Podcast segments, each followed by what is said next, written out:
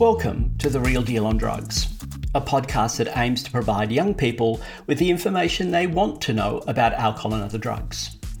Anyone can listen, but it's important to remember that what is being talked about is done so with young people in mind. For those who have heard me at schools, you may hear some of the same material that I've talked about before, but here I've got the opportunity to discuss some topics I don't usually cover in those visits. If you have friends from other schools who have not heard me, you can now share this podcast with them. The most interesting thing about the area I work in is that it is constantly changing. Sometimes completely new substances appear on the scene that we have never seen before, and we have to try to learn about them as quickly as possible. Other drugs have been around for years, and there are periods of time when they are very popular, and then they suddenly almost disappear. We're now in a very interesting period when a number of illegal drugs are starting to be used for medicinal purposes. That is, they have been found to be useful to treat certain medical conditions for some people. The most obvious of these is cannabis, which I discussed in a previous episode. But we've also seen increasing interest in some hallucinogens, particularly psilocybin, which is found in magic mushrooms, being used to treat anxiety. MDMA, the drug people are after when they take ecstasy, is now being used in controlled settings with trained counsellors and found to be an effective treatment for some who have post traumatic stress disorder or PTSD. The challenge for me when I speak to teens is to try to get them to understand that even though it looks like these drugs can be used to potentially treat certain medical conditions in some cases, that doesn't mean that there aren't risks involved. Being given a measured dose of MDMA by a trained counsellor in a medical setting and being guided through a therapy session is very different to taking a couple of caps or pills at a nightclub. Things can go wrong even under the most controlled circumstances with the strictest of protocols in place. I meet many young people who are concerned about their friends who they believe are either drinking too much or starting to muck around with illegal drugs and are beginning to worry that they could be developing a problem. Now, if you're thinking that these are all a bunch of really straight laced non drinkers or anti drug students who've never done a thing wrong in their life, you'd be wrong. There have been many times when I've had a group of young women who are very clearly the party people of their year group approach me to tell me that they're worried about someone in their group. Usually, it's got to a point where their friend is now getting really drunk every weekend, and not only are they sick and tired of looking after them all the time, they're really scared that something bad is going to happen if the behaviour continues. Of course, there are others who've never taken an illegal drug in their life and most likely never will who find out a friend has taken a pill or a cap and are terrified about what could happen. They want to know what they can do or say to stop them from ever doing it again. Most importantly, if you believe a friend is at risk of serious harm, whether it be physically, mentally, or socially, it is vital that you tell someone as soon as possible. Of course, sharing your concern with another friend is important, but when someone's life is at risk, you must tell a trusted adult. I know that this may mean that you are breaking trust and your friendship may be affected, possibly forever, but when it comes to saving a friend's life, these concerns need to be put to one side. I can guarantee you that if you say nothing and something happens, you will never forgive yourself. If you believe your friend is not at risk, you're just worried about their behaviour and the impact it's having on your relationship, just tell them how you feel. Sometimes, simply expressing concern about a friend's drug use can make the person look at what they're doing a little more closely and, as a result, make changes. Whatever you choose to do, it needs to be well thought out and planned. Whether or not the friend takes the advice and the offer of friendship, that's completely their decision and it's impossible to control how they will respond. You may feel as though you are being a bad friend if you don't succeed in getting them to change their behaviour, or worried that if your friend continues to use, there may be tragic consequences. Always remember that you are not responsible for what your friend chooses to do. It's ultimately up to them. You can't do that for them. As harsh as it may sound, the reality is that no matter what you may say or do to encourage someone to stop using drugs or seek professional help, Sometimes it just isn't going to happen. In some cases, friendships are broken as a result.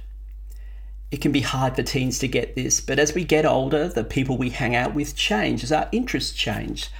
People drift apart. If one of your friends starts to hang out with a group that smokes cannabis and you're not interested in doing that, it's likely that over time that friendship is likely to break down. It can be difficult. No one likes change, but that's life.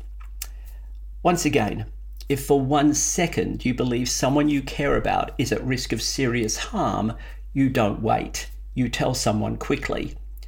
No one wants to lose a friend because they simply didn't say something. In this episode, I'm going to talk about a product that has been around for a while, but for some reason seems to have recently made a bit of a comeback amongst some young people, and that is amyl nitrite. Now, that may not mean anything to most of you, but when I say that it's better known as jungle juice, I'm sure there will be some of you who may have heard of it. Now, this is one of those drugs that I'll talk about in this podcast series that many of you will know nothing about and will never come into contact with. It's not used by large numbers of young people, but for some reason, it's something that I get asked about a lot. As I said in a previous episode, vaping is number one, then comes nanging, and then close behind is jungle juice. The strangest and most worrying thing about the questions I get asked on this topic is that they usually begin with something like, My friends and I are using jungle juice at parties. What is it? Now, that's a pretty scary question. I hope that whatever decisions you make in your life, whether it be to jump out of a plane, climb a mountain, or decide to use a drug or not, the first thing you would do is a little bit of research and find out something about it. To use a drug and then ask questions about it afterwards is not a good idea and potentially far more risky. Jungle Juice is one of the brand or product names for a group of drugs known as nitrites and usually refers to one in particular, amyl nitrite. Jungle Juice, like all nitrites, is classified as an inhalant. This means it is a product that is sniffed or inhaled through the mouth or nose to get a high. Amyl nitrite, or amyl as it is often called, is a liquid that is clear or yellowish in colour. It has a very unique smell that is sometimes hmm. described as dirty socks. It is highly volatile, meaning that when it is exposed to the air, it evaporates almost immediately at room temperature. For a long time, nitrites were called poppers by people who used them. They were called that because when they were first available, they came in small glass ampules that were opened by crushing them between the fingers, resulting in a popping sound. That name is still used by some, but it appears that most young users are far more likely to use the product name now, the most likely to be Jungle Juice. There are a range of others like Rush, Bolt, or Bang, but as far as I can tell, Jungle Juice appears to be the most popular brand at the moment. Interestingly, if you go online, Jungle Juice is usually sold as a leather cleaner. This is not unusual, as over the years, in order to bypass legal restrictions that were around at that time, nitrites have been sold as such things as liquid incense or room odorizer. It is bought in small glass bottles and is commonly used by holding an open bottle close to the nose and inhaling the vapour. Amyl nitrite is light sensitive, so the bottles it is purchased in are usually dark coloured or covered to protect their contents. Nitrites act as a vasodilator. That means they dilate or widen blood vessels. When someone inhales the drug, it causes more blood to enter the brain, and this results in their body temperature increasing, dizziness, a feeling of excitement, and most importantly, an intense head rush, or as one young man described it in a question he sent me, a brain burst. Some people also report they get a sense of well being and euphoria, although this is not always the case. The effects are very short acting, however, lasting at the very most a couple of minutes, but much shorter for others, sometimes only around 30 seconds. It's been used since the 1970s in nightclubs and inhaled or snorted, as some people say, to make the lights and music in those environments appear more intense. It's also used to enhance sex, and for a long time, before the internet, those who use this drug would usually buy it in sex shops. In addition to the effects that people are after, Inhaling nitrites can also cause nausea, nosebleeds, slowed down breathing, and blurred vision. However, the main reason that most young people don't regularly use these products is because of one particularly unpleasant after effect, and that is they wake up the next day with a pounding headache. In fact, I've received a number of messages from teens wanting to know whether they suffered some kind of brain damage after using jungle juice the night before because their headache was so full on and had given them quite a scare. This effect is likely to be caused by the fact that the drug dilated the blood vessels in the brain, leading to greater pressure and, as a result, a headache. This can happen after taking just one big snort, but is far more likely if you inhale amyl regularly through the night. Even the manufacturers of these products warn that if you're using or used other drugs at the same time, including drinking alcohol, you're more likely to experience this very nasty effect. Never forget, when you use one drug by itself, there are risks. Adding more to the mix doesn't necessarily mean you'll have double the fun, but it certainly means you increase the risk of something going wrong. Amyl can cause burns if it spills onto the skin, and if the liquid's inhaled over and over again, it is possible for the skin to become irritated.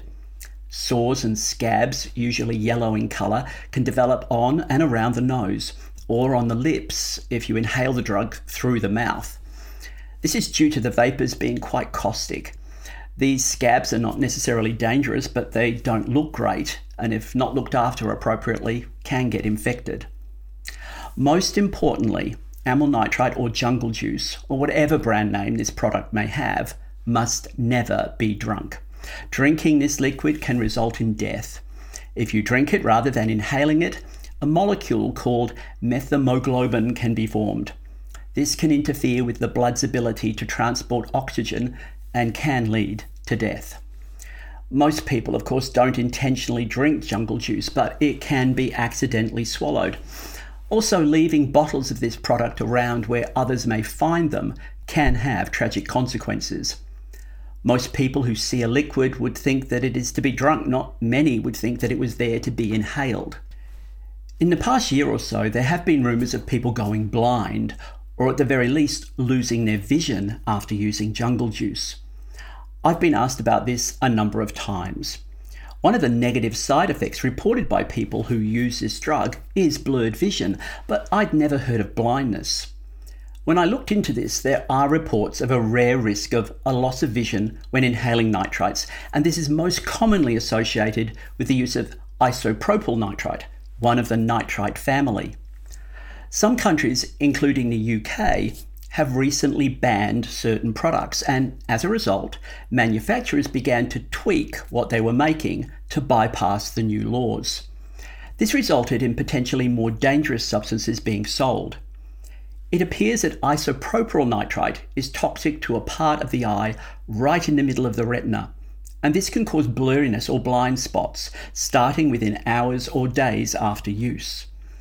Even though studies have found that most people fully recovered after they stopped using the product, some continued to experience issues with their vision months later. As far as we know, jungle juice contains amyl nitrite, which is not associated with this problem, but realistically, you never really know what you're buying. Although these products can seem like a bit of harmless fun and a way to get a quick head rush, they can be dangerous if people are not totally aware of what they're doing. The most important thing to note when it comes to potential risks, however, is that if jungle juice and similar products are swallowed, they can lead to unconsciousness or even death. But when it really comes down to it, though, maybe the idea of inhaling something being sold as a leather cleaner isn't that great an idea anyway. Well, that's the end of another episode. As always, I'd love to get your feedback on what you've heard and whether you found it helpful. If you did, and you think someone you know may be interested in listening, make sure you share the podcast with them. If you have a question or on anything to do with alcohol and other drugs, send it to me by email, and I'll do my very best to get it on a future episode of The Real Deal on Drugs. Thanks for listening, and stay safe.